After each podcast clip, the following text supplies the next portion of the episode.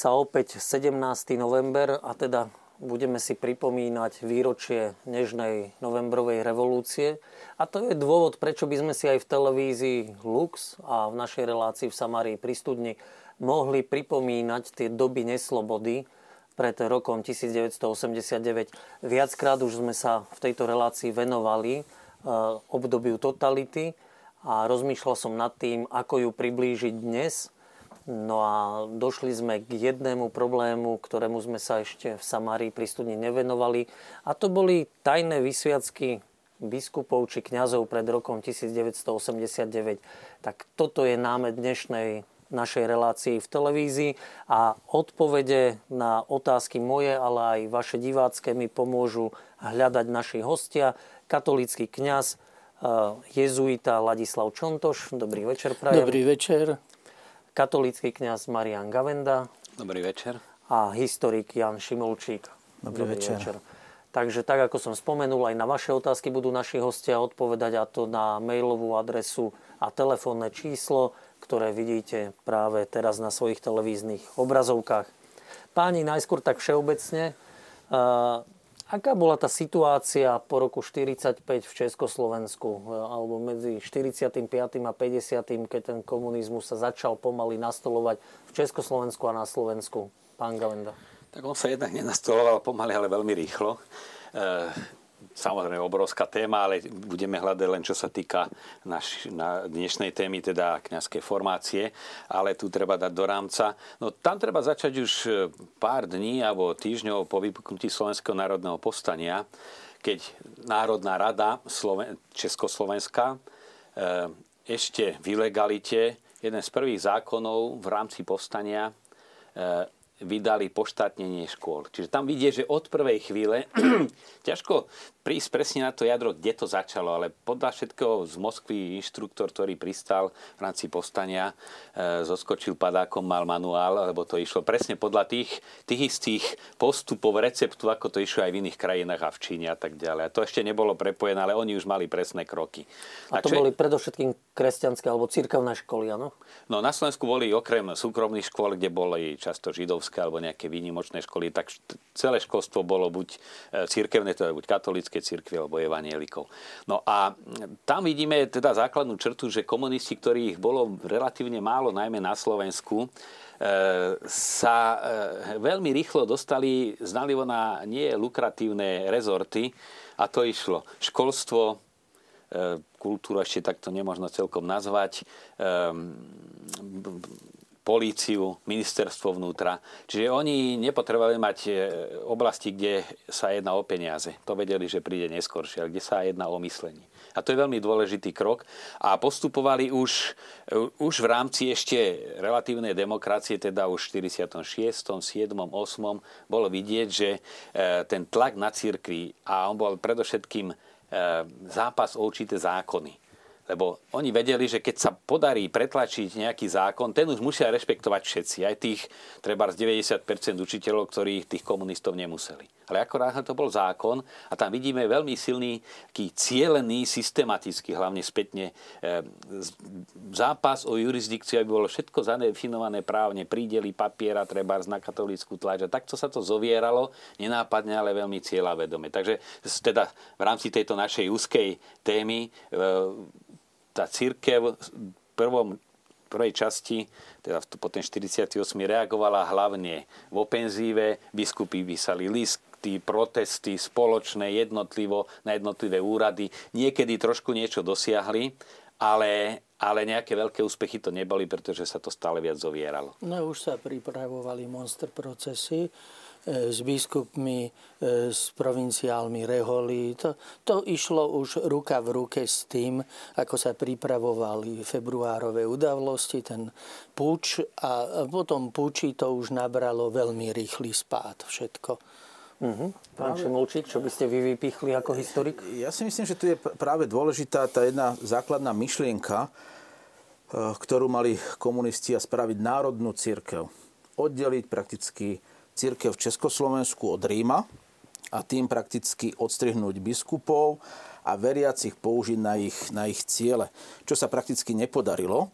Ale biskupy už vedeli od roku 1948, teda aj skôr, boli silné znaky, čo sa, čo sa deje.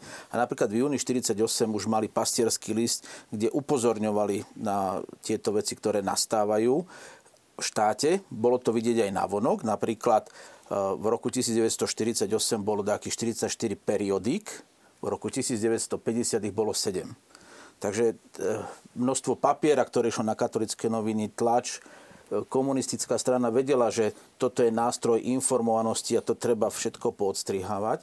Ale boli tu ešte dôležitejšie veci, keď sa nepodarilo odtrhnutie veriacich ako od Ríma a zostali verní prakticky Vatikánu. Išli tu ďalšie kroky. A štát chcel, aby biskupy a kňazi slubovali vernosť socialistickej krajine. Toto bola taká vnútorná dilema, že čo spraviť. Či podpísať ten slub vernosti alebo nie, či do konfrontácie. Vtedy ešte v Československu nebolo, nebola taká hlboká skúsenosť, akú máme teraz s komunistickým režimom, aj keď boli v iných krajinách, ale nemali sme tú, tú osobnú. Samozrejme, biskupy a církev to zistovala vo veľmi rýchlom slede. V 49. keď mali poradu biskupy, zistili, že sú odpočúvaní, lebo našli odpočúvacie zariadenie. Neskôršie, v roku 1950, a to už je k našej téme, prakticky boli zrušené rehole ako jeden zo súčasťou katolickej cirkvi. Takisto diecezné semináre boli zrušené. Tlačiarne, vydavateľstva. Bol vytvorený len jeden štátom riadený seminár a jedna fakulta. To je tiež 50. rok? Ako... To je tiež 50. A tam treba dodať, že tá dilema, čo vy hovoríte, že č- aký postoj zaujať, tak tam bol pokles o 90% v tom seminári, lebo to brali ísť do takéhoto seminára komunistami vlastne zriadeného, i keď tam boli ešte, keď to zoberieme spätne, vynikajúci profesori. To sa bralo tak ako, ako zrada, to ako čakali, vyčkávali. No potom samozrejme Sveta stolica vzhľadom na to, aby aj tá oficiálna vôbec fungovanie základných, základných e, tých životodárnych funkcií cirkvy pokračovala, tak až dodatočne dostali schválenie Vatikán, lebo tá, tam bol problém pre kňazov solidných, aj, aj farárov, ktorí mali seminaristov, že tá fakulta bola teologická, ale nemala schválenie Ríma. Uh-huh. A ešte, ešte taký dôležitý moment, čo tam bolo, opäť to bolo v roku 1950 a to bolo v úvodzovkách povedané zrušenie gréko-katolickej cirkvi alebo zjednotenie s pravoslávnym. Tam už možno vidieť, vidieť ten model, ktorý komunisti chceli, chceli pripraviť a prakticky na gréko-katolíkoch sa im to podarilo zrealizovať. Uh-huh. A takú ešte absurditu práve v súvisle s tým známym Prešovským soborom, kde dosiahli, že oficiálne celá grecko-katolícka církev prestúpila k pravosláviu, uh-huh. i keď tí, čo zostali verní, a to bolo množstvo kňazov a ich rodín, boli vyvezení do Čiech, tak e, máme, však myslím, že aj vo vašej knihe som to videl, alebo v niektorej podobnej, že nejakí z komunistov sa ospravedlňovali svojmu vedeniu, že sa nezúčastnili toho soboru, pretože im v tom manželky robili prekážky a nechceli mať problém v rodine. Čiže to bol stranická úloha pre grecko-katolíkov, ale komunistov ísť na sobor, na, na církevný snem. Uh-huh. Pán Čontoš, čiže rok 1950 je pre tú našu tému tajných vysviacok dôležitý, že tam bolo v tom roku zabránené adeptom kňastva vlastne pokračovať v štúdiu a teda byť vysviacaný? Áno, e, tam vlastne dochádza k likvidácii diecezných seminárov. E, ako sme už hovorili, že ten počet seminaristov sa radikálne zredukoval, mm, lebo bolo ich toľko ako aj dnes, tých seminárov. E, ďalej to bola likvidácia reholí, mužských v prvom rade v dvoch etapách. Najprv teda ten apríl a potom e, v lete išli ďalší. A vlastne bolo množstvo bohoslovcov, ktorí boli v príprave na kňastvo v reholiach aj v tých diecezných seminároch. E, e, v reholiach došlo k sústredeniu, potom 14. marci, teda e, to apríl, apríl, apríl, apríl to bol, no, e, takže vtedy ich sústredili, dali do tých pracovných táborov a hľadali ako ďalej. či ďalej žiť ten zasvetený život, ako mm, sa odovzdali Bohu, a teda ísť ďalej nejakým spôsobom ku kniazkej vysviacke, alebo e, teda sa vzdať tohoto zasveteného života, vzdať sa povolania ku kniazstvu. No a tak vlastne tam začínajú také dôležité rozhodnutia, e, ktoré urobili v tom čase e, provinciálni predstavení mužských reholí, že e, církev rehole nezrušila. A teda ten život, e, nakoľko okolnosti dovolujú, treba v ňom pokračovať v tom živote a k tomu životu pre tých, čo boli vo formácii, ktorí sa vzdelávali, e, znamenalo pokračovať v tom vzdelávaní. A máme doklady, že už v Podolínci študovali ďalej, alebo ešte skôr jezuiti v Jasove, keď boli osobitne sústredení, tak vytvorili také skupinky a e, študovali najmä morálnu teológiu, aby si mohli dokončiť tú časť teológie, ktorá v tom e, za tých podmienok bola nevyhnutná k prijatiu kňazskej výsviacky. A tak e, vtedy bola tiež možnosť, niektorí riešili tú situáciu ako blahoslavený Don Titus Zeman, že volili zahraničie, útek cez ešte nie tak prísne stráženú hranicu ako neskôr s ostnatými drátmi. A druhí zase sa rozhodli, že sa pokúsia realizovať tú svoju túžbu a povolanie ku kniastvu a zasvetenému životu v tej situácii, ktorá nastala. Takže vlastne tu sa vytvorili dve také vetvy toho e, smerovania ku kniastvu. My by sme teraz vlastne tej, čo zostali e, na Slovensku, no tak v prvom rade oni hľadali biskupa, ktorý by bol ochotný svetiť tajne.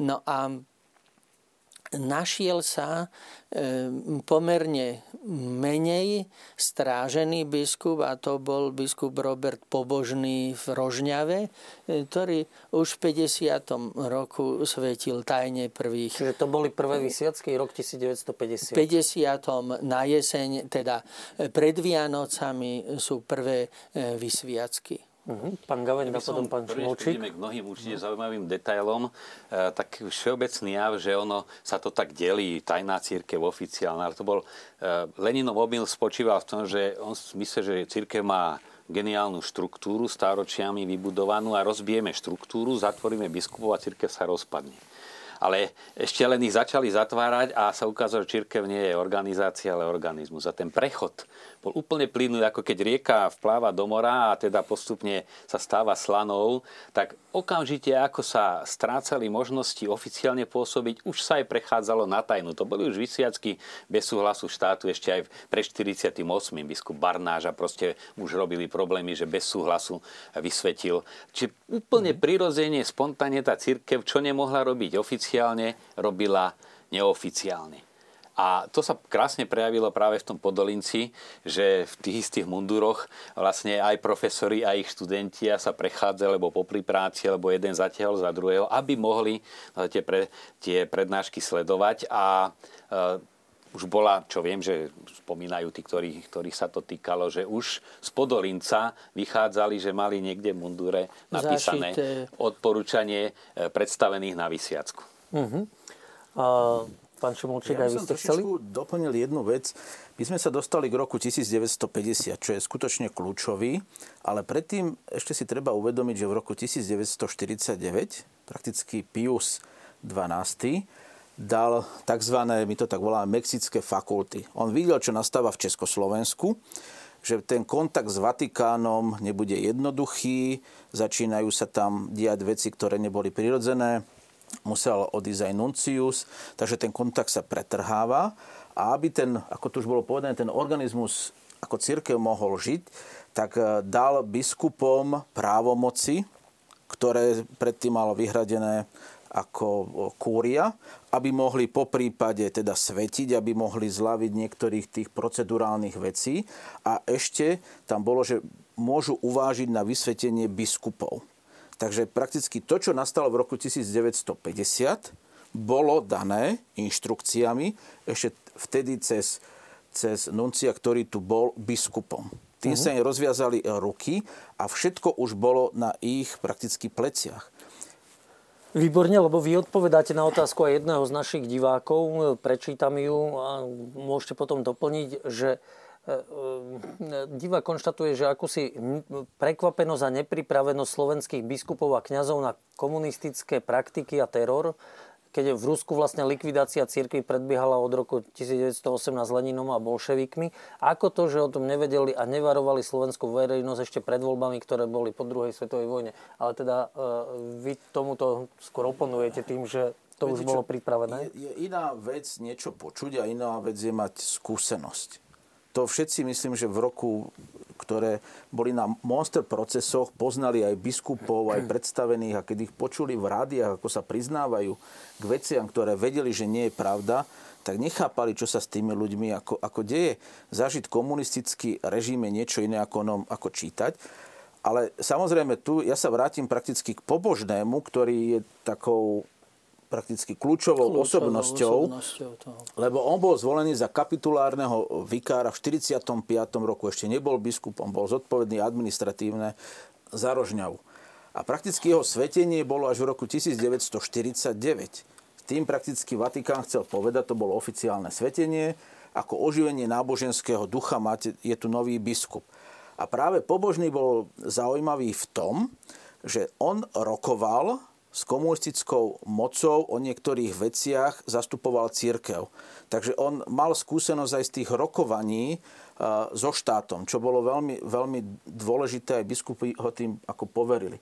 A keď si všimneme, on prakticky po dvoch rokoch svojej biskupskej vysviacky ako zvážil a rozhodol sa, asi to bolo jeho rozhodnutie na základe tých mexických fakult, ako tu už povedal pán profesor, tým, že bol najmenej strážený. Ostatní už nebol k ním prístup. To bola jediná možnosť. Najmenej strážený práve on vtedy, biskup?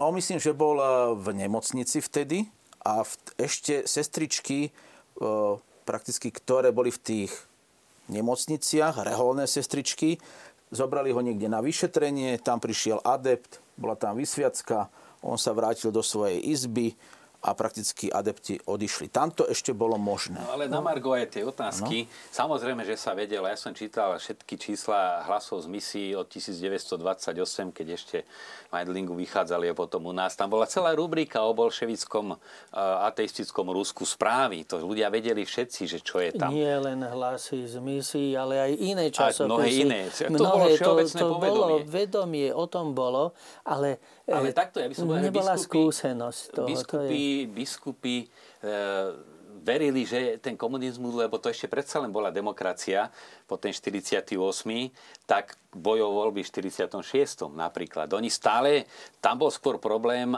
koho podporiť, aby tie voľby e, vyhrali nie komunisti a tým pádom by neverili, že na tak e, kresťanskom Slovensku, aj katolíckom, aj luteránskom, že by mohlo nastať, že tí komunisti sa dostanú k moci a robili všetko, aby sa nedostali. To zase treba, to nebola nejaká sladká naivita, ktoré spočívali až po, po február 48. Keď si čítame tie ich listy pastierské, to boli veľmi ostré a veľmi jasné len hovorím, ne, ne, nedocenilo to by asi nikto nebol povedať, že Slovensko, aké bolo, že bude o dva roky komunistické. Uh-huh. Napríklad tí zmocnenci, ktorí ste tu povedali. No na každý biskupský úrad bol dosadený zmocnenec a to on v priebehu roka to mal všetko pod kontrolou. On všetko... Do kláštorov boli nasadení, nasadení zmocnenci. Úplne popísali sú zoznamy všetkých osôb, miestnosti, plány, všetko to, oni Ešte si to aj, aj hospodárske budovy, počet motík, všetko bolo všetko, zrátané. Všetko. A, a kontrolovali počtu no. biskupov, no. pastierské listy. Sa pripravovali, dobre. No. No, tak e, Čiže systematicky išli tým smerom. A takže ten zápas bol, biskupy ho viedli, ale e, bol to zápas tak veľkou mocou, e, že tá moc e, ich utlačila buď do väzení, alebo do domáceho väzenia. Tí, čo neboli vo väzeniach, boli fakticky izolovaní v domácom väzení a pán biskup Pobožný relatívne vďaka tým reholným sestrám e, mal e, prístup e, k laikom, k verejnosti a aj bol prístup k nemu, kdežto na iných e, ordinariátoch to nebolo možné. Čiže on nemal toho štátneho zmocnenca, alebo mal ho nejako on bol, benevolentného? On bol v nemocnici vtedy. On bol ako, asi bol chorý, a on bol on v nemocnici. Chorý, a, áno, on chodil a to, na pravidelné vyšetrenia. A on v tej nemocnici unikal. sa udiali prakticky u tých sestričiek. Tam to bola jediná vec, kedy mu ešte zachovali určitú intimitu, nazvem, že ide na také vyšetrenie k lekárovi, že ten človek tam nestal. A potom ešte stále aj k tej otázke, ale aj širšie, že čo odporúčam je e, kniha biskupa Hnilicu Náboženské problémy v krajine ovládanej komunistami. On totiž, ako sa nas, na, dostal už do Innsbrucku, prvnež bol v Ríme, tak spísal a to človek žasne, on tu bol v tom komunizme už funkčnom, dá sa povedať, rok aj niečo a emigroval. Ako on ho pochopil a aké už vtedy dal vyhodnotenie, potom išlo Piovi 12. a vyšlo asi v 12 jazykoch skrátené, tam určité veci sa nemohli z diskrétnych dôvodov uverejniť, ale on tam priznáva jednu z vecí, mnohé veci priznáva zo strany cirkvi, že sa chýbilo že bola málo na strane chudobných, že nepochopi, komunisti viac pochopili katolícku akciu než církev, že mali v každej dielni, v každej krčme v jedného človeka, čo hovorí ľuďom to, čo ich zaujíma zrozumiteľným jazykom. Úžasná seba kritika, autoreflexia a priznáva, že komunistov sme podcenili, sme ich brali skôr takých, no, takých proletárskych bojovníkov, ale že za tým je, sú veľmi e, premyslené, nech sme aj prešíbané metódy, až geniálne vypracované, to sa podcenilo. To, to uznáva biskup Hnilica. Uh-huh. A pán Čontoš, ešte by som sa vás spýtal, vy ste povedali vlastne tých reholníkov, to smerovanie ku kňastvu a diecezní, diecezní bohoslovci, čo bolo s nimi? Tí sa vlastne rozprchli v tom 50. roku a k vysviacke sa potom nedostali kňazkej? Tí mali dve možnosti opäť. Emigrovať, pokiaľ sa im to nejako podarilo, alebo potom e, hľadať iný spôsob. A ten iný spôsob bol čakať. Lebo e, biskupy boli e, zviazaní. Biskup nemal toho, kto by mu bol toho kandidáta doporučil, pretože to mohol urobiť len rektor seminára. Tie diecezne semináre boli zlikvidované Takže vlastne táto cesta bola pre diecéznych bohoslovcov uzatvorená. Mnohí čakali až do uvoľnenia v 60. rokoch, keď e, postupne sa niektorí z tých dostali do toho jediného oficiálne fungujúceho kňazského seminára a na fakultu a dokončili si štúdia. Potom ich bolo viac v 68. E, že tí, ktorí vytrvali, tak prijali potom e, svetenia. Ale e, tie roky od roku 50 zhruba do 66 e, sú veľmi také silné. Niektorým sa podarilo emigrovať, takže tam realizovali to kňastvo. Tých diecezných kňazov práve pri počiatku, keď to tak zoberieme tej tej tajnej podzemnej cirkvi, keď to tak zjednodušie, možno by sme sa mali potom vrátiť k vysvetleniu tohoto pojmu, aby to ne, nevzniklo... Pán biskup Dubovský hovoril uml- o umlčanej cirkvi, ani nie o tajnej. Je to také rôzne. Jeden tak pekne, keď bol na výsluchu štátnej bezpečnosti, tak mu tam príslušníci štátnej bezpečnosti hovoria o podzemnej cirkvi. On hovorí, ja poznám podzemnú církev iba na cintoríne. Takže to tak vyjadril. Ale to je len terminus technicus, ako to, ako to nazveme. Ale vrátim sa možno k tej otázke tých diecezných kňazov. E, vysvetením mladého muža za kňaza sa začína iba jeho cesta. A tu bol trošku problém, hlavne v tých 50. rokoch, ku komu ten človek bude patriť. K akému biskupovi. Komu bude podliehať. A preto tá vetva od začiatku, keď sa pôjdeme teda ďalej od biskupa Pobožného, sa s najväčšou mierou týkala iba reholníkov, lebo mhm. Tí mohli patriť do, alebo aj patriť do reholného spoločenstva. Rehola sa za nich zaručila a tá, tá reholná komunita akokoľvek existovala tajne. Aj keď rehole boli rozpustené, aj keď veľa členov bolo pozatváraných, ale mali svojho predstaveného, kde, kde, ktorému ten vysvetený tajný kňaz prakticky podliehal a to bolo zariadené provinciálmi. Jezuitský náš provinciál, e, ten e, poveril pred tými udalosťami barbarskej noci niekoľkých, že v prípade, že on bude znemožnený ako provinciál, tak je ich 5, ktorí majú tieto právomoci provinciálske. Čiže e, tú právomoc dostal aj páter Matej Marko, e, ktorý vlastne unikol tomu sústredeniu tak, tiež bol v nemocnici na infekčnom, v tzv. kolerabarákoch e, na, e, pri Miletičke a tam vlastne boli reholné sestry v tej nemocnici a k nemu bol prístup.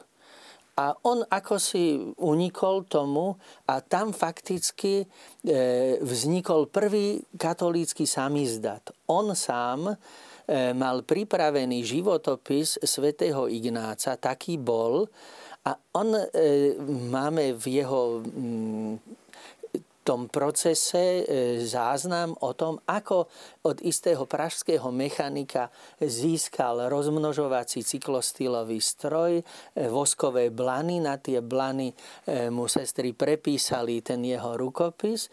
A on ho tam mm, v tých kolera barákoch sestry mu umožnili ďalšiu takú miestnosť, ho rozmnožil. To je v 50. roku. Že vlastne on e, začína fungovať týmto spôsobom. To, čo mal pripravený rukopis, on ho vydáva už samizdatom. Vydáva zaujímavý list o marxizme, v ktorom hovorí o tom, že e, prečo je príťažlivý a vychádza podobne ako biskup Hnilica, ktorého on vlastne smeroval ku e, pánovi biskupovi Pobožnému ako zastupujúci provinciál, čiže ordinár v tom zmysle. Takže e, oni mali podobné zmýšľanie, poznali, e, čo to komunizmus je a že do tejto situácie vlastne bude potrebné e, nielen vysvetiť tajne kňazov, ale že bude potrebné vysvetiť biskupa, lebo ten biskup, ktorý už sa okolo neho zviera kruh, bude znemožnený. A tie vysviacky tých kandidátov Rehole eh, mali veľa.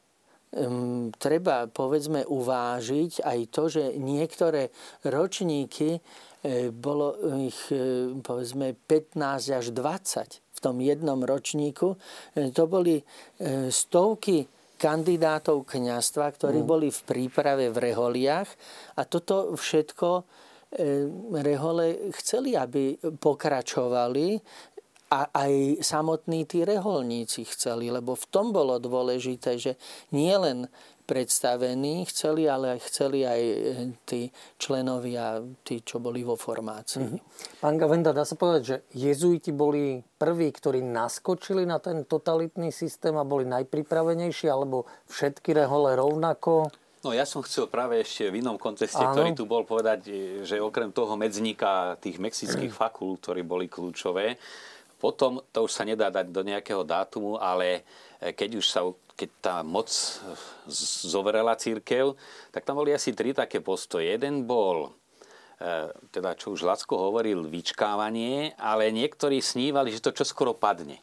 To nemôže vydržať dlho taká pasivita. Lebo iné je, tí, čo obetavo čakali 20 rokov, to je úžasná, úžasná vytrvalosť. Ale niektorí tak zrezignovane, však to padne a vrátime sa do starých čias.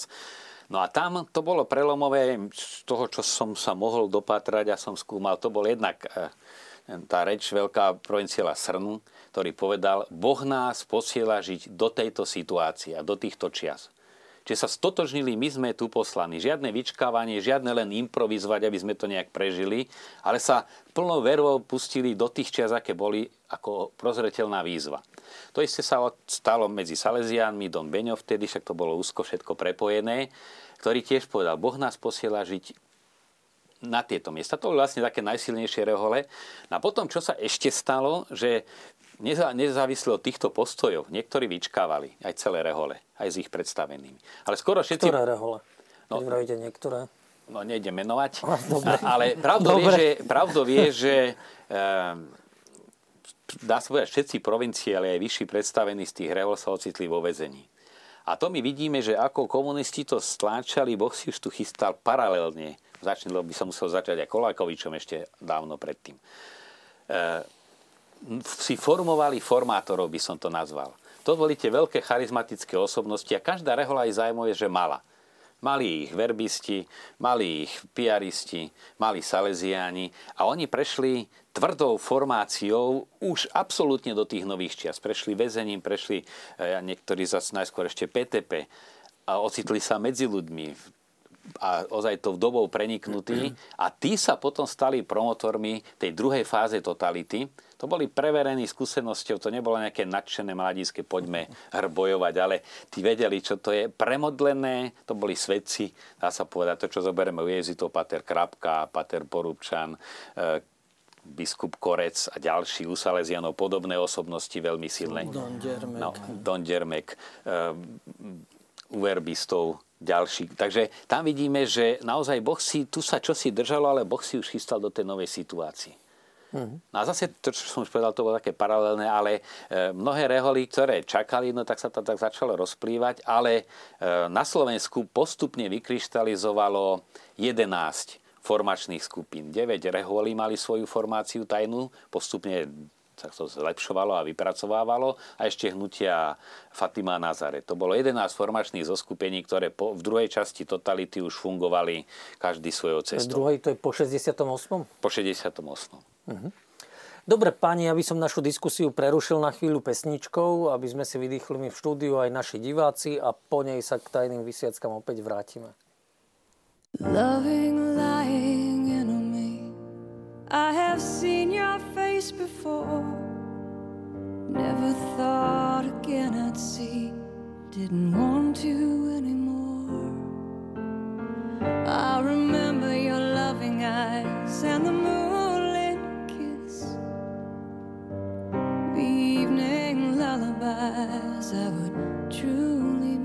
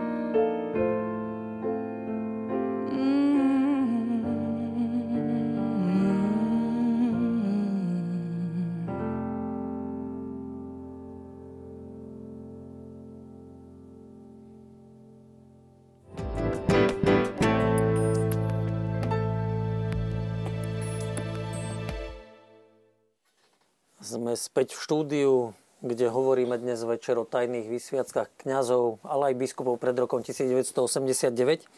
Páni, ja by som sa spýtal, vieme povedať, keď sme spomínali biskupa pobožného, kto boli prví kňazi, ktorých svetil? Pamätáte si mená, niekto viete? Alebo či to z ktorej rehole pochádzali aspoň?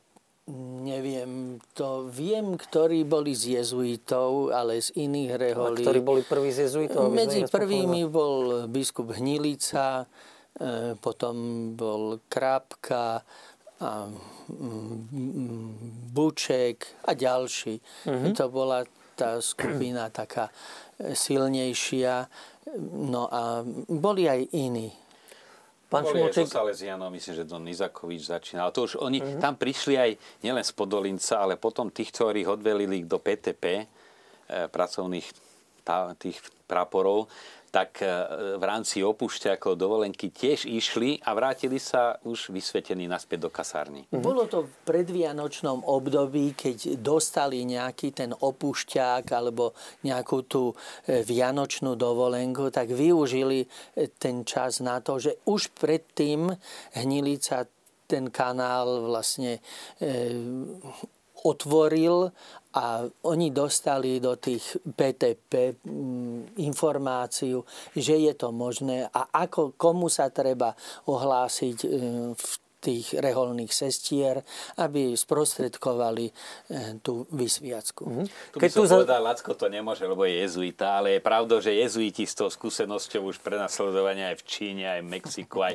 že oni, oni to nebol šok, že prvý raz to zažívame a to bolo vidieť, či už tá priebojnosť, ten hnilica, jak utekal na čierno z toho koncentráku z Podolinca a vybavoval už vysviacky, proste to, to boli mladí chlapci, dá sa povedať. E, A tá odvaha, a z ktorou sa do toho púšťali, myslím, že to už by bolo aj na nejaký dobrý film alebo román, ale nemáme na to čas. Keď sme pri mene biskupa Hnilicu, um, asi by sme sa mohli zastaviť pri tých biskupských vysviackách, ktoré sme tu spomenuli.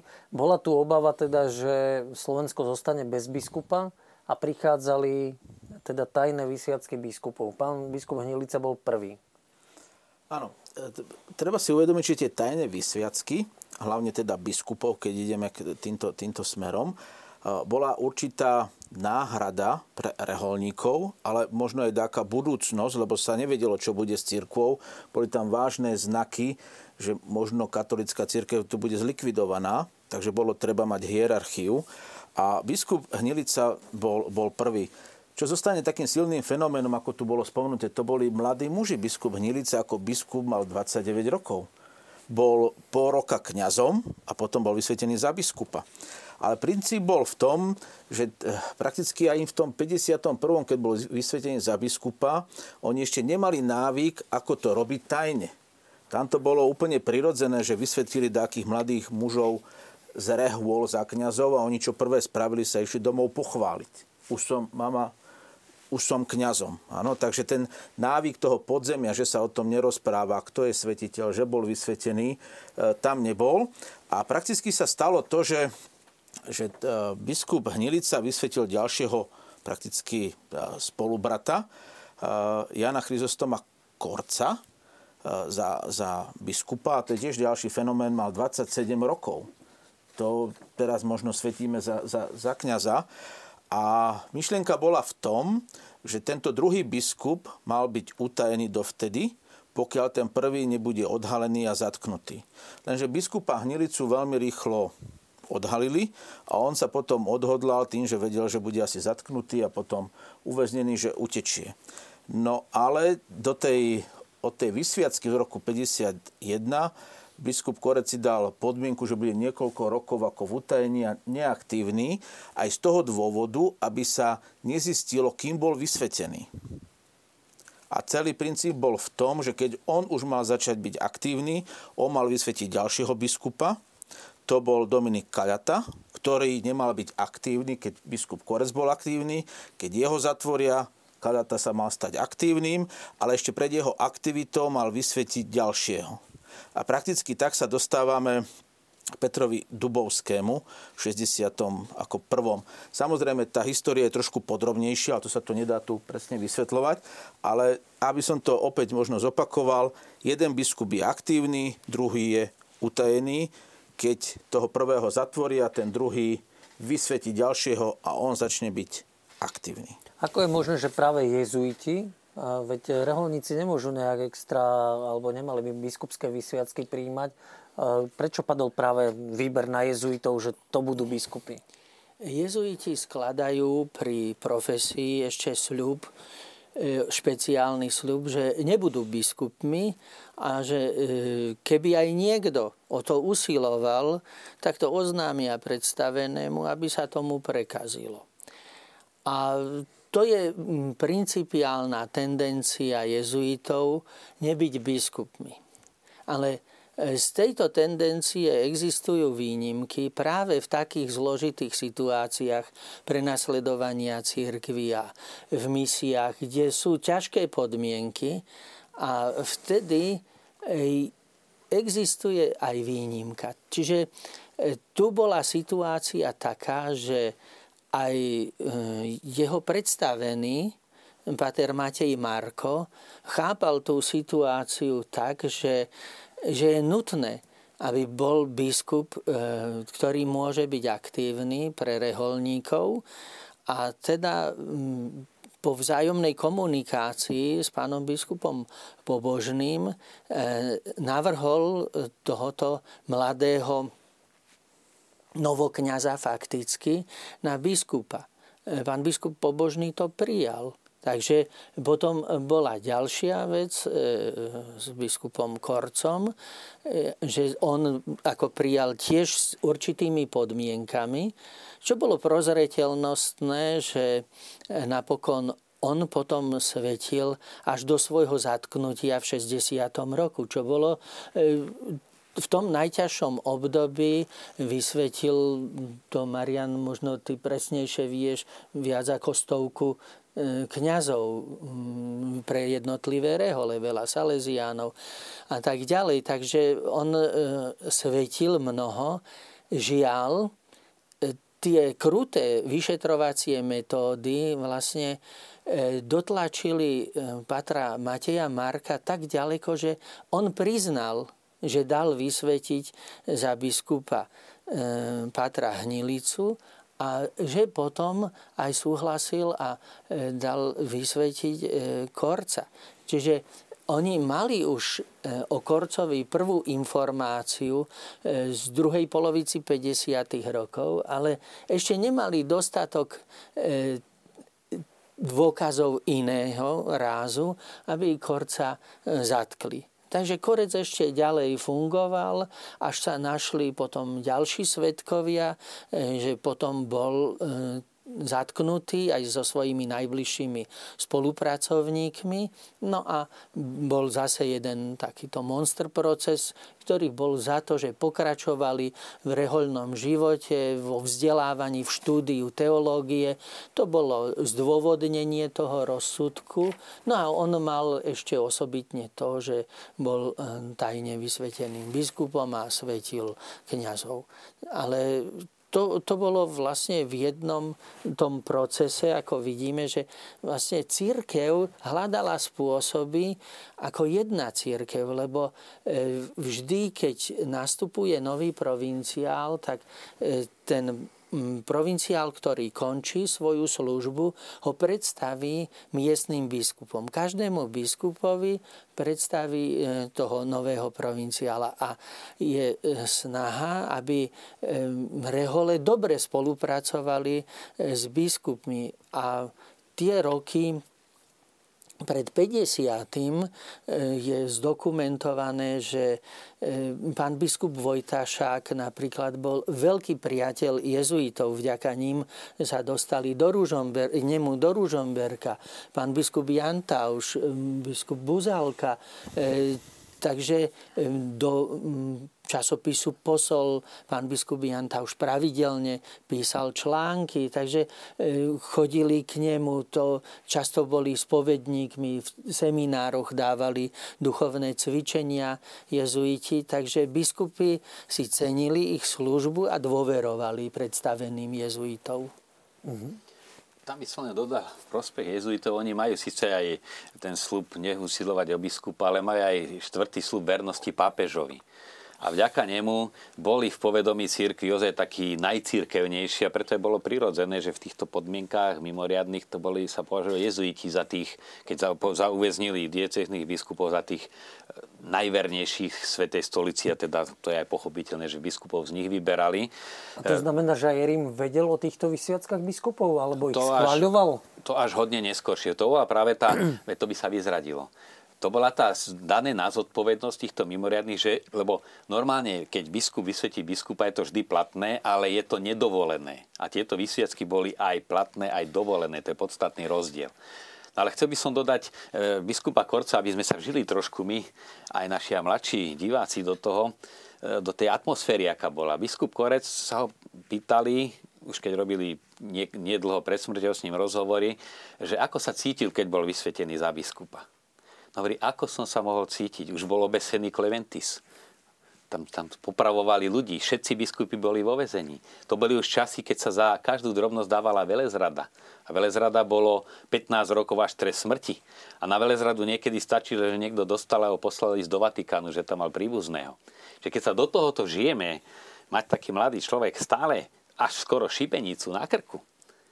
A nielen to, z každý, s kým, kto sa s ním stretol, on mohol zapríčiť, že ten človek, a to boli mladí otcovia rodín napríklad, že za to stretnutie s ním jemu prišijú velezradu alebo aspoň špionáž, združovanie proti republike, špionáž, spojenie s imperialistickými mocnosťami. To stačí čítať tie rozsudky, či už v 55. ten veľký proces s jezuitmi, alebo 60 im na, za úplné banality dali ťažké zločiny a oni si toho boli vedomi. A keď si zoberieme len biskupa Korca, že on 9 rokov v tomto tomto tlaku žil, že on pracoval ťažko fyzicky, tie ťažké súdy, ktoré musel na tie auta naklaďaky vygulať a potom skladať a že, a on tam píše, ako si išiel na šiestu do roboty a spieval si jezuitskú hymnu. Potom sa stretal za takéhoto rizika s ľuďmi a ešte po večeroch prekladal len tak eh, Karla Ránera eh, poslucháči slova. To tam hovorí. No a pripravoval duchovné cvičenia pre tých spolubratov. A tie najstaršie ideme sa obnoviť, ktoré sú z 51. roku. To sa mi podarilo datovať, že ako, kedy to napísal, tento, ono to je len samizdat, a, ale to e, žiari takou gurážou, ten človek mal odvahu e, a to nadšenie pre Krista prenášal na druhých. A potom e, sú ďalšie, tzv. exercičné čítania, to nazval, 9 ďalších, e, ktorých práve toho ducha hlbokej viery a nádeje, že áno, toto môže trvať aj dlho. E, aj celý život môžeme takto prežiť, ale Boh je s nami. A to je to podstatné, to, čo povedzme aj Pater Krapka napísal vo svojej úvahe o situácii našej církvy, že netreba hľadať nejakú, čakať, že budú lepšie časy. Boh nás volá v týchto časoch a teraz tu máme urobiť teologickú reflexiu. Tu v týchto časoch máme žiť e, svoju vieru. A oni tú teológiu, a, a oni sa formovali aj vo väzení. E, veď vieme, že sa e, boli v tom Vatikáne, vo Valdiciach, čiže na bloku, kde boli skoro sami kňazi a biskupy. No a boli tam profesori z fakult, tak organizovali si prednášky, e, povedzme, profesor Hanus o Gvardínim. E, potom tam bol ďalší e, pater Dieška, od toho žiadali, on bol na francúzsku zase belgickú teológiu toho Prata, teológiu svätého Pavla a ďalšie veci, takže oni sa tam vzdelávali. Niektorí, pater Emil Krápka sa tam naučil po francúzsky, v base. Uh-huh. Využívali čas a pri tom brúsení skla e, francúzsky rozprávali, no a postupne on sa učil e, tú e, frazeológiu, slovíčka a tak sa tam naučil po francúzsky. Tam je zaujímavé už v druhej fáze kardinál Kazaroli, ktorý robil os politiku a snažil sa, nakoľko sa dá o kompromis a dialog, tak prišiel do konfliktu trošku biskup Hnilica s ním alebo Kazaroli sa viedli, v dnešnej dobe si nemôžeme dovoliť žiť v katakombách. A tam odznela tá silná téza biskupa Hnilica. Normálny stav cirkvy je stav prenasledovania. Výnimočný stav je na nadýchnutie, keď sa máme dobre. No, a to je vážna vec. Nadviazal by som tuto, keby sa dalo na pána Čontoša ešte, pán Šimulčík, že dá sa hovoriť niečo o formácii týchto kňazov, aká prebiehala, či tie rehole spolupracovali, študenti študovali navzájom medzi sebou. Takto, tu treba tie tajné vysviacky rozdeliť do takých dvoch veľkých etáp. My teraz hovoríme do roku 68 a tá druhá etapa je 69 až 89. Do 68. roku, možno budete mať viacej informácií, e, tam tie rehole prakticky išli každý v tej svojej vetve, ktorú, ktorú mali, lebo to bolo obdobie prežitia cirkvy, obdobie väzenia, takej očisty a preto církev pristúpila k tomu, že boli svetení ako biskupy. To nie je normálny stav, lebo sa nevedelo, čo bude s oficiálnou církvou. Ešte keď ste sa pýtali, že ako na to reagoval Vatikán, Robert Pobožný sa zúčastnil druhého vatikánskeho koncilu a keď tam prišiel, tak on vydal písomné svedectvo o Hnilicovi, že ho vysvetil. Samozrejme, Hnilica predtým, ako, teda, ako utiekol, tak bol akceptovaný ako biskup, doplnil si štúdia, ale on to len potvrdil to, čo tam už bolo známe a dal o, tom svedectvo. Takže ak bola možnosť, tak vždy sa toto aj vo Vatikáne potvrdilo. A ešte sa vrátim k tým biskupským sveteniam, lebo to je taký, taký hlavný, taká hlavná línia možno tej prvej polovice tajných vysviacok. Sú tam aj kňazské, čo boli tie reholné, to je veľmi ako dôležité, ale v druhej polovici tie biskupské vysviacky sú v inej polohe ako v tej, v tej prvej. Tam, ako som spomínal, u jezuitov to skončilo Petra Dubovského v 61. vysviacka, ale tam išli vysviacky trošičku ešte ďalej. Tam to bolo v roku 1967, biskup Dubovský vysvetlil Jana Bláhu, a čo je teda dôležité, a čo je dôležité, on hneď na druhý deň, čo je neobvyklé, vysvetlil e, Felixa Davidka. Ja som čítal, že vlastne to bolo, ten biskup Blaha bol trošku pod vodom vysvetený, že on si žiadal vysviacku už od biskupa Hnilicu, ktorý ho odmietol a že trošku oklamal biskupa Dubovského. Tam dúfam, že sa niekedy dozvieme pravdu, ako to prakticky bolo, lebo je to taká citlivá téma, ale treba to k tej histórii ako, ako, ako spomenúť tam práve tá vysviacka v 67. roku, ešte tie 50. roky a 60. roky ešte je logické. A tam sa církev presvedčila, že tu nejde o likvidáciu, ale utesnenie do takého geta. Inak povedané, e, občania socialistického Československa mohli chodiť do kostola, áno, boli prenasledovaní za to, ale bola tá možnosť bolo tam dáke náboženstvo, boli zachované dáke teologické fakulty, bola, bola dáka tlač, bolo to dáke také geto, kde ho chceli ako okliesniť, ale nebola ta, nebolo to zlikvidované. Preto ani tých biskupov nebolo vtedy 20, že by sa vytvorila dáka tieňová štruktúra v církvi pre ten, pre ten prechod. A v 67. už bolo dosť zrejme, lebo bol odmek pred 68. od 60 6. roku a už od 65. sa vracali tzv. politickí väzni, medzi ktorých patrili aj kňazi z väzenia. Takže tam, tam už tie od eh, vysviacky týchto biskupov e, vytvárajú také otázky. Jasné, dneska sa nám to ľahko hodnotí. Vtedy už bol odmek. Ale tí ľudia, keď žili v, v tom období, to vnímali samozrejme, samozrejme inak. Ale toto treba tiež spomenúť a môžeme sa možno trošičku k tomu vrátiť, lebo to potom vytváralo trošku takú inú vetvu na Slovensku, ale treba vnímať, že tu, že tu bola. No, ja by som, sedával som pri obede aj raňajkách, aj večeri s biskupom Blahom, keď bol v Ríme uh-huh. e, práve vydať prísažné svedectvá. Totiž tam bol dlhú dobu si Vatikán myslel, alebo bol presvedčený, že e, Felix Davidek nebol, nebol biskupom že to bola tak, že on, mal, on bol svojská povaha v niečom genius, niečom taký trošku uletený, ale aj niečom teda genius a teda hlavne si stal za svojou myšlienkou. Ale oni boli také originálne, že v ohrození církev si môže robiť vyslovene v tom púde seba záchovy tak, ako to vtedy cíti a už aj svetenie žien a iné veci. Až tak to išlo, ale tak sa bralo, no tak to je pochybná linka a tá sa rozplynie a sa stratí. Len keď Blaha potvrdí, že Dávidek bol platný biskup, tak tým pádom aj to spustilo hroznú situáciu. Všetky ďalšie boli platné. Aj biskupov, ktorých nasvetil Davidek, aj kňazov ženatých, ktorých teda vysvetil, aj katolických. Teraz čo s tým? Biskupov, a to sa rozrastalo úžasne silno. E, na Slovensku to bolo čiastočne, my že dvaja, traja biskupy tu boli a mali tu nejakú vetvu. Um, Dušan Špiner napríklad, alebo iný. No tam sa to riešilo veľmi dobre to už bola, to už sme, my sme v 90. toto sa dialo v 91. 2.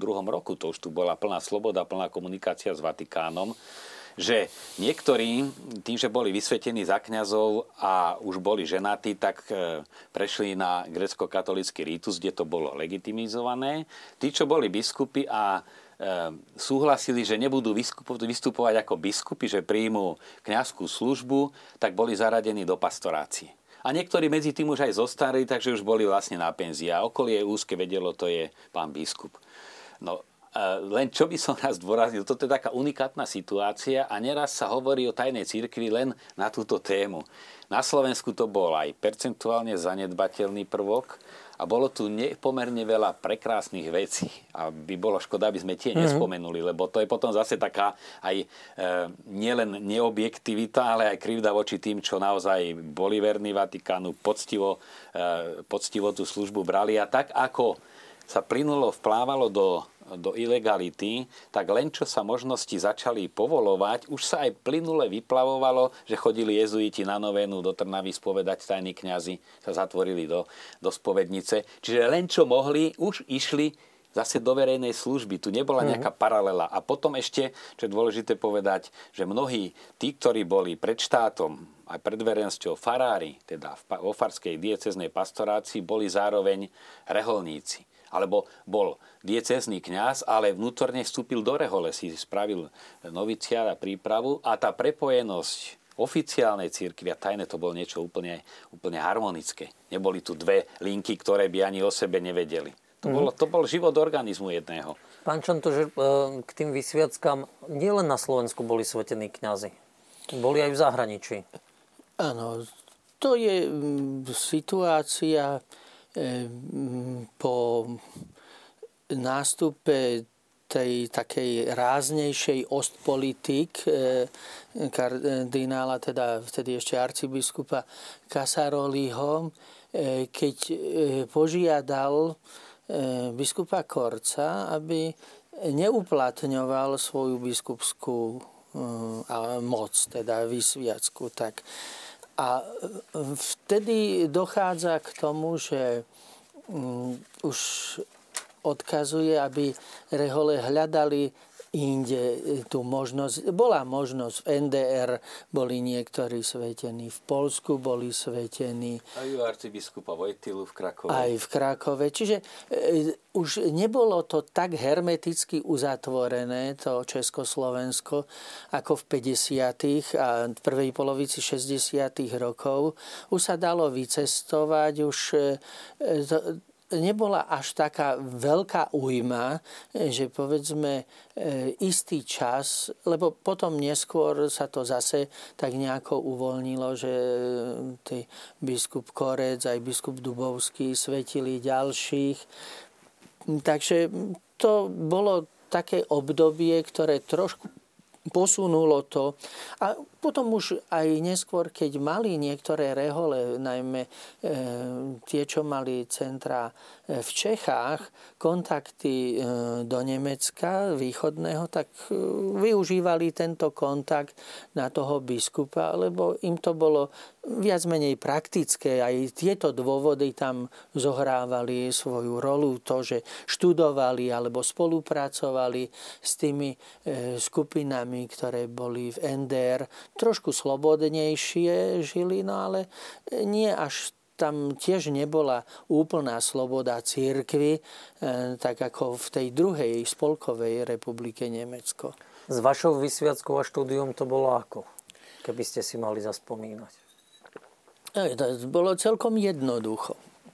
E, lebo pozrite, ja som túžil ísť do kňazského seminára. Opísal som to také vďaka aj toto pánovi Šimulčíkovi, ešte ako študentovi, takej knižočke jednonohov kriminály.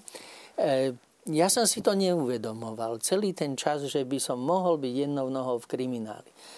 Až post factum v 90. roku mi to tak došlo, že, že v podstate to aj tak vyjadruje asi tú situáciu. E, no, ja pochádzam z Nového mesta nad Váhom, kde v tom čase bol farárom e, neskorší biskup, arcibiskup e, Julius Gábriš. A keď som začal študovať na univerzite, tak som ho prosil, že rád by som šiel do seminára. Dobre, počkaj, dokončí si ten jeden rok a potom, lebo teraz už je neskoro. No ale medzi tým sa zmenili okolnosti tak, že pre prijatie do kňazského seminára štátna správa stanovila, že môžu byť len prijatí maturanti z gymnázia alebo zo strednej všeobecno vzdelávacej školy, čo bolo vtedy ako gymnázium, ale nemôžu to byť z priemysloviek, z odborných škôl a ani tí, čo majú absolvovanú alebo začatú nejakú vysokú školu. Teda z toho vyplynulo, že pre mňa táto cesta vlastne sa uzatvorila. A tak e, ako študent som sa spoznal v Bratislave s doktorom Juklom a cez neho som sa spoznal potom s mnohými reholníkmi.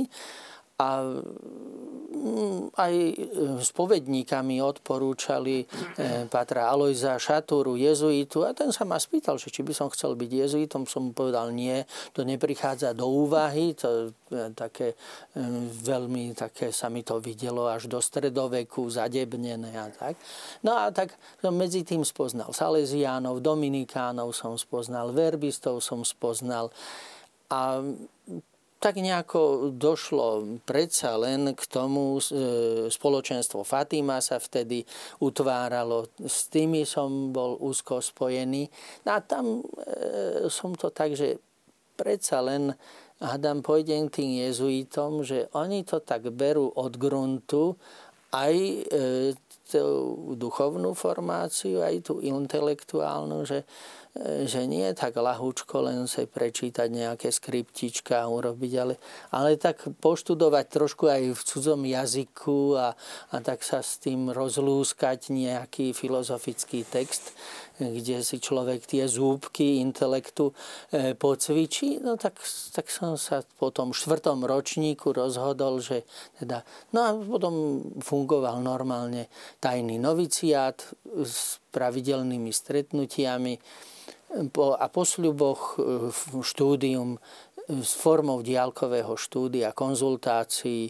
Jedno, no a prišla vysviacka, no biskup Korec akurát bol ten čas, e, keď ho žiadali, aby nevykonával svetenia, no tak náš provinciál kontaktoval cez asistenta pre východnú Európu v Polsku. Pôvodne sme mali byť e, svetení v Krakove, no len medzi tým e, sa krakovský arcibiskup kardinál stal pápežom, e, tak e, ten asistent generála pre východnú Európu to vybavil vo Vroclavi. No, vtedajšieho arcibiskupa, dnes kardinála Henrika Gulbinoviča. Takže tam sme boli v jeho súkromnej kaplnke bez svetkov. Dvaja sme tam boli. S kým ste ešte boli? E, už je nebohý pater Jan Michal, ktorý býval spolu s kardinálom Korcom v Petržalke. Tam. Bolo to počas Svetej Omše? Áno, to bolo počas Svetej Omše. Sme prijali od prijatia za klerikov cez všetky, cez diakonát až ku prezbiterátu. Mm. Pretože e, keď som sa včera po Svetej Omše u nás s jedným Salesianom rozprával, Ferko Kohut, ten vraví, že bolo to veľmi rýchle a bol... E, mimo Svetej Omše. Mimo Svetej Omše, že boli vlastne dvaja u otca biskupa Korca, a že vlastne len sedeli na diváne, položil na nich ruky, diakonská, kňazka, vysiacka a veľmi rýchlo to mali. Rozdiel je v tom, že oni boli u oficiálneho biskupa v Polsku. A v oficiálnej jeho a kaplnke. biskup Korec bol odpočúvaný a bolo to v jeho byte stráženom. Áno, zapínal rádio, vravel Ferko Kohut. Áno, tak to bola iná si. som na Margo doplnil ten názov, ono je preto presný, možno nie všetci diváci e, vedia, že e, Samozrejme v tej druhej časti totality normalizačných rokoch už nehrozilo, že zális s Talianskou vám dajú zradu a tie teda, čo boli v 50. rokoch. Ale stále bol platný zákon o marení dozoru na štátu nad cirkvami. Čiže čo sme boli v tajnej cirkvi, ktorákoľvek aktivita, a teda od rána do večera stále, a najmä cez víkendy, bola e, protištátna činnosť proti konkrétnemu paragrafu. Takže to naozaj bolo, my sme stále boli odsuditeľný podľa tohto paragrafu na väzenie. Áno, každé duchovné cvičenia, ktoré som dával, a boli by ich e, teda odhalili, no tak e, mohlo to byť dôvodom k tomu e, mareniu štátneho dozoru nad církvou. No ale jak si človek, keď sa s tým naučil žiť, tak to, to nebolo nič, niečo také, že by sa s tým nedalo žiť. Ešte na Margo biskupa Korca, lebo to je v novom kontexte aj cirkvi na Slovensku, to nadobúda ešte úplne iné kontúry. On to priznal e, roky po bar, teda tú ďalšiu časť od Barbarskej noci, e, že najviac, viac než od komunistov, trpel od Vatikánu. Mm-hmm. Totiž tam bolo, to malo svoj dôvod. Tým, že už Vatikán vedia, že tie vysviacky Dávidkové sa vymýkajú a že hrozí chaos, tak chceli pozastaviť, aby, aby sa to vyjasnilo. Na to dolahlo aj na biskupa Korca a on to vnímal ako obrovskú krivdu, nie ako nejak osobne urazený, ale práve že bolestivo, že pristali na túto hru vlastne československej aj policie, aj tých vyjednávačov. A čo bolo ťažké, že práve tých, ktorých formoval vlastných jezuitov, však ty máš tam krásne fotky s ním, keď ste ako tí tajní študenti, teraz už známi jezuiti, a tých najvlastnejších ho nemohol svetiť. On, on tie roky veľmi trpel. Ale to je to podstatné. E, bol si istý, že nevinne, to tam on explicitne hovorí, nevinne trpel, to bolo pomílené, ale si povedal, pre vernosť církvi ja to vydržím a on to rešpektoval. Uh-huh. Církev rozhodla, no a najbližších svetili iní biskupy. Ale práve tento jeden moment je samozrejme ako dôležitý, ale všetko, ak sa hovorí, niečo zlé na niečo dobré. A tuto zohral veľmi dôležitú úlohu polský episkopát. Tým, že tuto boli zakázané svetenia, tak prakticky najbližšie to bolo ako možno do Polska, tam bolo najjednoduchšie vycestovať. A túto zohral na začiatku veľmi dôležitú úlohu kardinál Vyšinský, kedy prakticky dostal informáciu, že Korez nemôže svetiť a či by mohli teda pomôcť. A on prakticky, by som povedal, ako primas Polsky sa postavil na čelo tejto pomoci. A v roku 76 bol u neho prvý vysvetený František Vikartovský. A čo bolo zaujímavé, on ho chcel sám svetiť a dával tam niektoré veľmi dôležité symboly. Jednak pri tom svetení tiež bola taká oficiálna, že to bolo v kaplnke, bolo to počas Sv. Omše. Aj tomu svetiteľovi tam boli niektoré atribúty, čo sa pri tajných vysviackách už asi nezopakujú. Jednak sa e, nahrávala táto tajná vysviacka. Audio. je z tejto tajnej vysviacky. A on ako symboli, on to povedal aj svetiteľovi, teda e, koho, koho vysvetil, svetenému, svetenému, že použil prakticky barlu od milánskeho arcibiskupa, ktorý bol potom neskôršie Pavol VI, aby ukázali jednotu cirkvy, sveti tajného kniaza. Povedal mu, že ho chcel ako, ako vysvetiť v Čenstochovej, kde by prakticky ukázal, to je centrum duchovná ako v Polsku, len sa to už nedalo ako vybaviť. A na konci vysviacky si kardinál Višinský zapísal okrem iného do svojho, do svojho denníka peknú, peknú vetu. Po vysviacke som všetkých pozval na večeru, aby sme si uctili mučené bratské Slovensko. To boli, to boli veci, kedy prakticky polský episkopat. A samozrejme, tam bol vtedajší kardinál ako Vojtila. A ten Kar- Karol Vojtila mal veľa vecí takých príbuzných s nami. Jednak v roku 1943 tajne študoval počas okupácie nacizmu teológiu.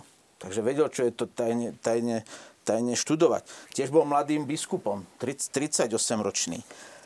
Čo bolo veľmi zaujímavé, na druhom vatikánskom koncile sa podielal na dvoch dôležitých dokumentoch. To bolo deklarácia o náboženskej slobode, čo prakticky tajné vysviacky hovorí o náboženskej neslobode, a potom o cirkvi v súčasnosti, čo prakticky bolo dôležitý ako, ako dokument. A tiež ako kardinál sa stal 47-ročný aj jeho pomocný biskup, a myslím, že aj on svetil tajných slovenských kňazov. A prakticky, keď sa stal pápežom, všetky tieto udalosti mu, nebolo, mu neboli cudzie a vtedy prakticky prišlo aj k zrušeniu tomu, aby kardinál alebo biskup Korec vtedy mohol ďalej svetiť. A tie vysviacky, nie že by sa vrátili na Slovensku, čas sa vrátila na Slovensko, ale rehole si to riešili vlastnou linkou. Keď mali v Polsku, v Nemecku, tak využívali všetky tieto tieto možnosti. Uh-huh. Poslal nám mail Pater Peter Rúčka. A píše, že spomíname v relácii jezuitov, salesiánov, ale že aj františkáni tiež robili a žili v cirkvi i za cenu väzenia pod vedením českých františkánov, najmä Bartu, Aleša Zlámala a iných a pod ich vedením cez provinciála a spoluprácou s Jozefom Opralom biskup Peter Dubovský vysvetil pre františkánov 8 kňazov v 80. rokoch a môžem vydať svedectvo, že františkáni boli priekopníci a v 80. rokoch vydali úžasné svedectvo v podzemí a úžasnej spolupráce s inými reholný, reholníkmi a reholnými sestrami. No a pozdravujem Patra Rúčku, ktorý tiež bol raz hosťom v tejto relácii. Pýta sa divák, že či vieme povedať štatistiku, koľko bolo tajných vysviacok na Slovensku. Takto, my vnímame tajnú církev ako jednu zaujímavú a krásnu kapitolu katolickej cirkvi, ale je to len taký vrchol ľadovca, kde vidíme len ten, ten, ten vrcholec, to, to, tá, to ostatné je ako keby, že pod tou vodou a prakticky popri tej verejnej cirkvi, ktorá tu pôsobila, hovorím počas normalizácie, tí tajní kňazi oproti verejne pôsobiacim kňazom bol zlomok. Odhaduje sa, ne, neviem, či sú presné čísla, ja zatiaľ o nich neviem, asi tajných kňazov reholníkov bolo asi 10 ja mám e, z brožúrky o biskupovi Dubovskom také číslo, že EŠTB v roku 89 evidovala 5 biskupov, ktorých to mala potvrdených a 9 biskupov, ktorých nemala istotu, že boli vysvetených za biskupov a evidovala 113 tajne vysvetených kňazov a 47 ďalších, u ktorých to nemala potvrdené. No ja som sa venoval 4 roky dosť intenzívne celé tejto téme a mal som tú myšlienku k tomu číslu dojsť. Nie je to ľahké. No, pretože to sa tak vyslovuje sa krížne, ale e, biskup Korec pri neviem ktorom jeho jubileu pozval tých, ktorých on tajne svetil. A bolo ich cez 120. A keď ideme zase po tej linke reholí, tu by bolo potrebné, aby každá rehola a tie rehole jednotlivé vedia, ktorých mali členov a ktorí boli kde svetení. By sa to dalo spočítať. Áno, áno. Ale by som to nepovedal také zanedbateľné, keď zoberieme počet e, novokňazov, teda svetených, len od e, ešte 68, 69, 70 není moc vystižné, lebo to boli dozvuky 68. Ale keby sme zobrali taký e, 75 až 88 a z každého ročníka vyšlo tých zhruba 30 kňazov aj pre grecko-katolíkov, no tak ja nesúhlasím, že 10%. To boli, to- keď to zoberieme tých 30 krát, ja neviem, 15 rokov to máme nejakých 450 a keď len korec 120 a ďalší. Takto, Korec hovoril 120, koľko on vysvetil od svojho vysvetenia. Čiže za 40 rokov. Prakti- prakticky my si musíme uvedomiť, že do roku 68 boli tajné vysviacky, ale dovolím si povedať, 90% týchto tajných vysviacok kňazských do roku 68 sa zlegalizovalo, lebo bola tá možnosť ísť do pastorácie. Pre kňazov nebol cieľ byť tajným kňazom. To bolo len nutnosť. Keď bola tá možnosť, tak sa snažili legalizovať. To tiež nie je spočítané, koľkým sa to podarilo a ktorí zostali ďalej tajnými kňazmi. Takže dosť veľké percento, čo boli vysvetené, vysvetení kňazi do toho 68. roku, išli do pastorácie. A keď si zoberieme tých 70, teda rok 69 až 89, bolo by to samozrejme zaujímavé, myslím, jezuitov bolo 18, čo som robil štúdiu. Áno. Bolo 18 tajných, tajných kňazov vtedy, vtedy, vtedy vysvetených. Do, od 89, 7, 69, v tej druhej fáze. Áno, 69. Berem len druhú fázu, lebo my musíme spraviť niekde čiaru a ten 68. 9. je tá čiara, aby sme sa vedeli tak dopočítať, lebo tých kňazov, ktorí boli od roku 40 do 89, tam si viem predstaviť, že je to oveľa väčšie číslo. Ja hovorím len počas normalizácie, ktorí boli vysvetení a ktorí s najväčšou pravdepodobnosťou boli v reholiach. Takže každá rehola, kebyže povieme, že Františkánov bolo 8, jezuitov 18, Fatimy vieme, že ich bolo 6, Salesianov neviem, koľko ich presne bolo. Takže sme o Františkánoch a tak. No. Takže piaristi, ale my môžeme mať peknú tému, niekto by mohol nejaký e, študent spracovať bakalársku alebo možno magisterskú prácu na takúto tému.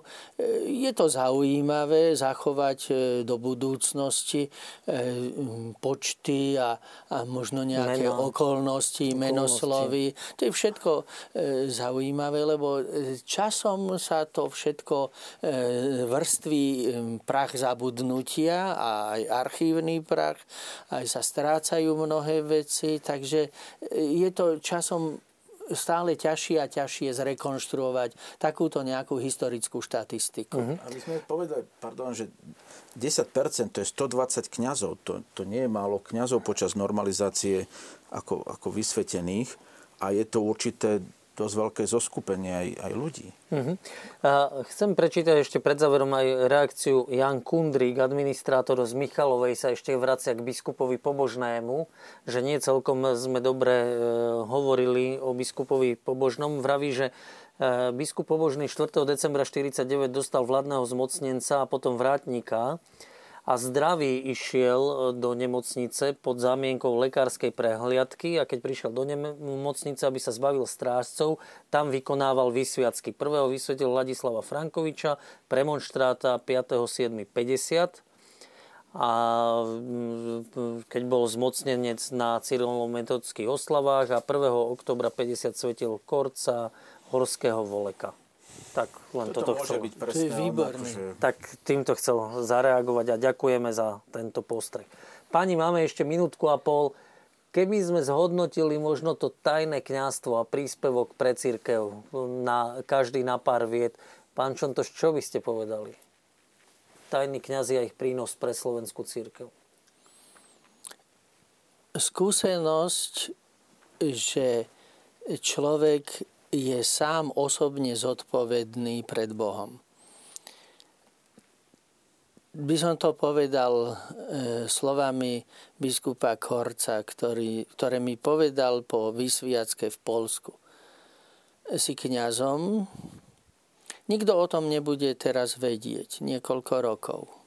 Ale keď sa to raz dozvedia v tvojej robote, aby si nikto nemusel odplúť, ale aby mohol povedať, to sedí.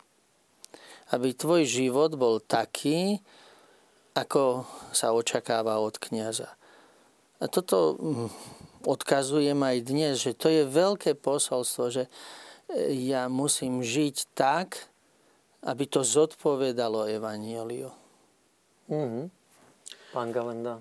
V tých časoch boli veci, ktoré sa improvizovali, každá doba má svoje výzvy a ktoré aj splnili svoje poslanie, ale z toho podrobného prieskumu, ktorý som robil, tam tie cifry sú na jednotlivé aspekty vždy na 90%. E, tí, ktorí v tom boli osobne zainteresovaní, si myslia, že tam bol odkaz aj nadčasový, ktorý treba v novej situácii aplikovať. A preto to bolo laboratórium budúcnosti. Pod veľkým tlakom sa kryštalizujú veci. A ten tlak tu bol a Duch Svety pôsobil a to je môj odkaz, že je to jedna ešte, by som povedal, baňa e, veľmi cenných drahokamov, z ktorej treba čerpať a nielen na Slovensku, to je dar pre církev. Mhm. Pán Šimolčík, na záver. Ja si myslím, že tá, ten fenomén tajných kniazov bol jednak prínosom, požehnaním pre církev, ktorá tu bola a jednak veľmi zaujímavá historická skúsenosť pre církev. A ako už hovoril dostný pán Gavenda, treba ju ešte možno objaviť a vidieť rôzne aspekty, čo nám to môže priniesť ešte, alebo tie posolstva, ktoré sú tu pre našu dobu. Páni, ďakujem veľmi pekne, že ste prišli diskutovať do relácie v Samárii pri studni. Vám, vážení diváci, ďakujem za pozornosť dnes a teším sa opäť na budúce pekný večer.